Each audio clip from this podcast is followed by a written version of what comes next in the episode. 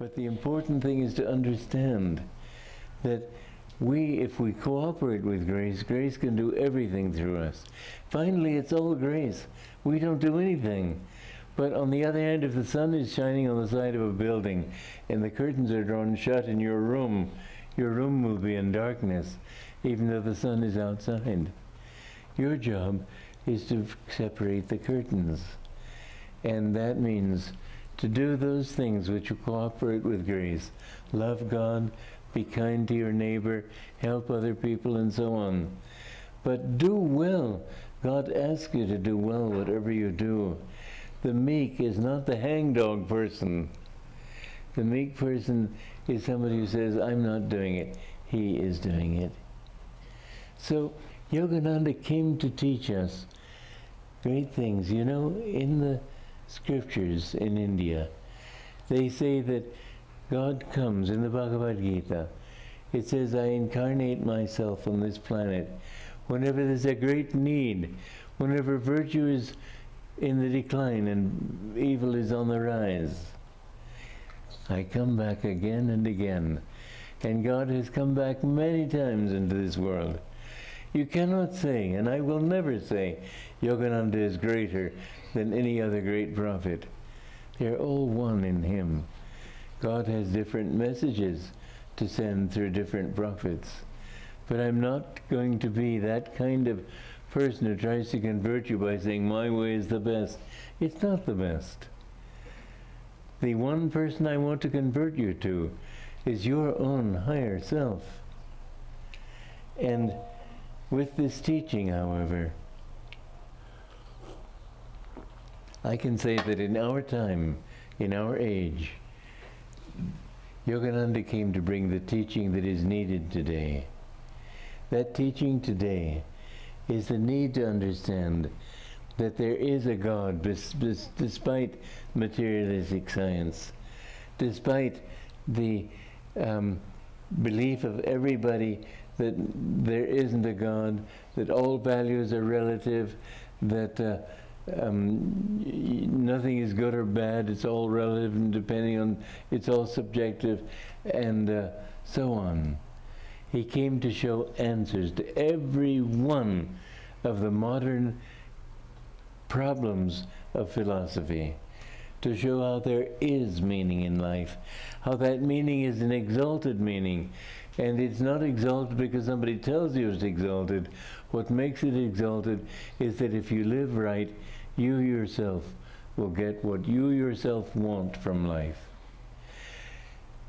Why did he say, it is more blessed to give than to receive? More blessed means more blissful. If I, if I think in terms of what I can take from people, I get a certain amount of pleasure, but it's a limited one. If I can learn to give to people, there's a certain freedom in it. If I try to amass wealth and amass property and amass things, then I'm always worried about those things. Who's going to take it? Who will hurt, damage it? Don't let people get too close to it. All the sorts of worries that you get when you think in terms of possession, when you think in terms of sharing. There's such bliss that comes in it. And then you understand that you will be happier the more you give to people. And then you understand more that it's not a matter of giving things, it's a matter of giving bliss, love, consciousness. And the more you can do that with people, the happier you are. So that when you see a complete stranger in the streets, Master used to say, shoot him if you see sadness in his eyes. Shoot him with the buckshot of your smiles.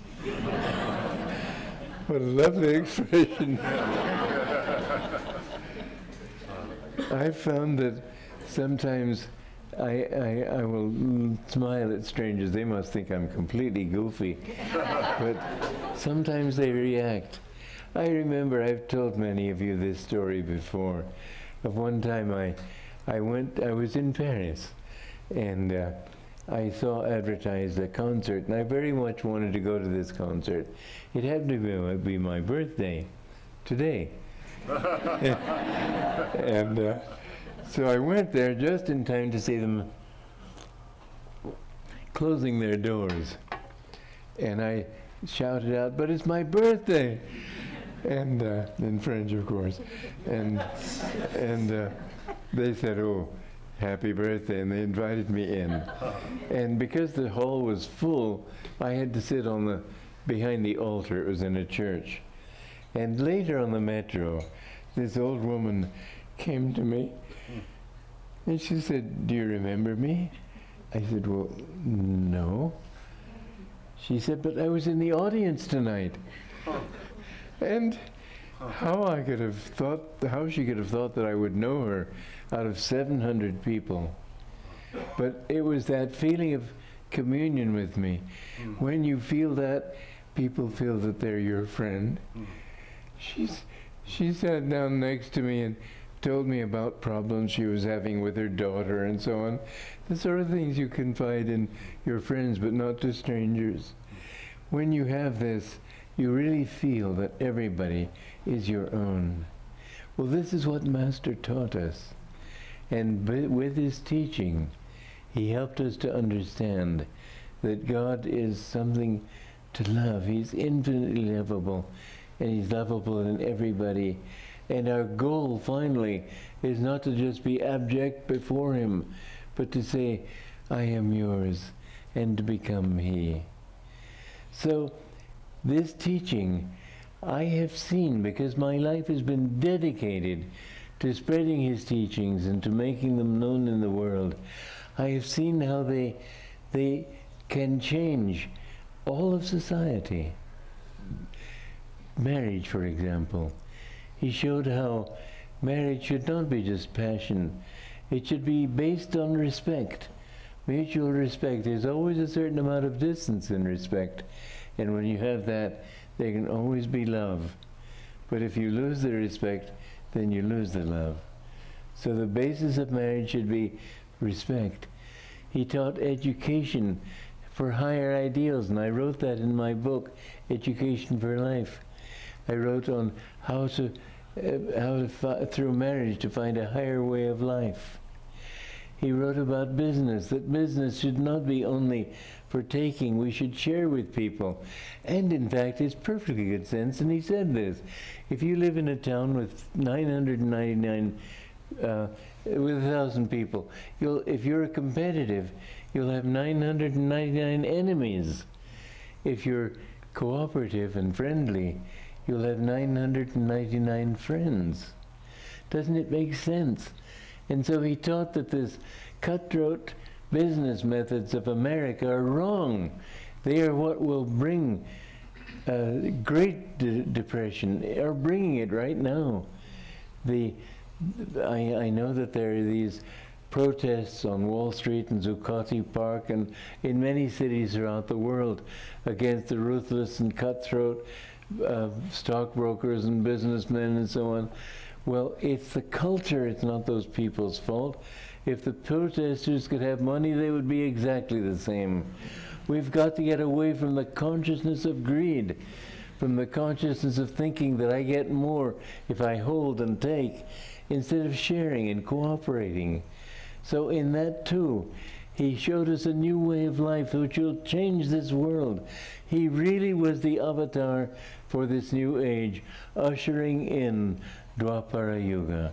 I believe it with all my heart he came also to show how in the arts we need to give arts that are uplifting. The arts after the 19th century, people got into this this understanding that everything is relative in in certain ways in motion and so on. They began to think values are relative, and so the arts have no values in them anymore. You have just ridiculous expressions a cult sculpture with gears and so on, or pipes. I saw so-called sculpture in on Kauai where there were all these pipes sort of going around. And I said, "What on earth is that?" Someone said, "Why, that's art." Well, art should should touch your heart, not just your mind, and that did not touch my heart except with disgust.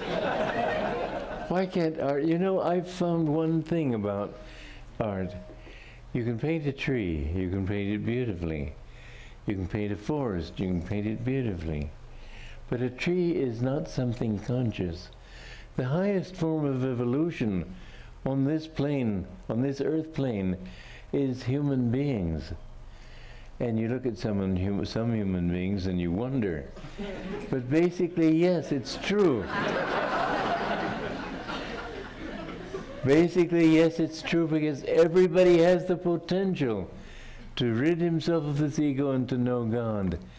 And so, why can't we have, especially in the arts, showing people of noble countenance? Not those Dutch burghers and those paintings that you see with a patina that somehow makes them even worse. people who show true compassion, they don't show it usually. Michelangelo did some of it, but it was pretty fierce, wasn't it? I mean, God and uh, behind the altar in the Sistine Chapel, throwing his, bringing his arm back to hurl damnation at these poor sinners. I mean, the poor fellows, let's face it. So, you sin. How can you help it? I mean, everything's against you. God gave you your family, He gave you your environment, He gave you your upbringing, He gave you everything, and He says you've got to act right. He, he, he gave you all the temptation in the world to do wrong, and then He's angry with you if you do wrong. I mean, let's face it, the dice are loaded. we, by our own discrimination, have to learn. This is why reincarnation is an absolutely essential teaching. It takes a long time. It'll take maybe a whole lifetime to overcome even one really bad habit like drinking. So, how can you overcome all your bad habits in one lifetime? It's a ridiculous teaching. Once you've gotten into understanding reincarnation, there's just no possible alternative. God gave us all these things because we have to do our bit. We have to cooperate with grace. And bit by bit, we learn. The mafiosi learns that, yes, he gets revenge, yes, he gets the satisfaction of killing his enemies, but after all, in the end, he finds everybody's against him. He finds he can't go anywhere safely without a gun in his pocket. He finds that he's not happy in himself.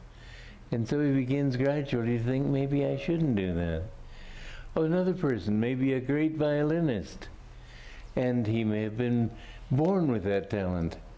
Maybe other lifetimes he was a, in that. He may be in this lifetime such a good violinist that nobody can compete with him. Sooner or later you reach the point but of thinking, is this all? And he'll run off to some other pursuit, maybe engineering or who knows what. But sooner or later, everybody has to learn. The arts are a wonderful way because what lifts you is not your intellect, not your brain power, not your reasoning. I came to God through reasoning, and it's because I had this desire in my heart for the truth that I came that way and did find the truth. I found that He had to be consciousness. Usually, intellect alone will take you into all kinds of bypaths. Without heart's feeling, without devotion, you can't find God. You can't find happiness. And so the arts are one very important way of helping to lift people through their feelings.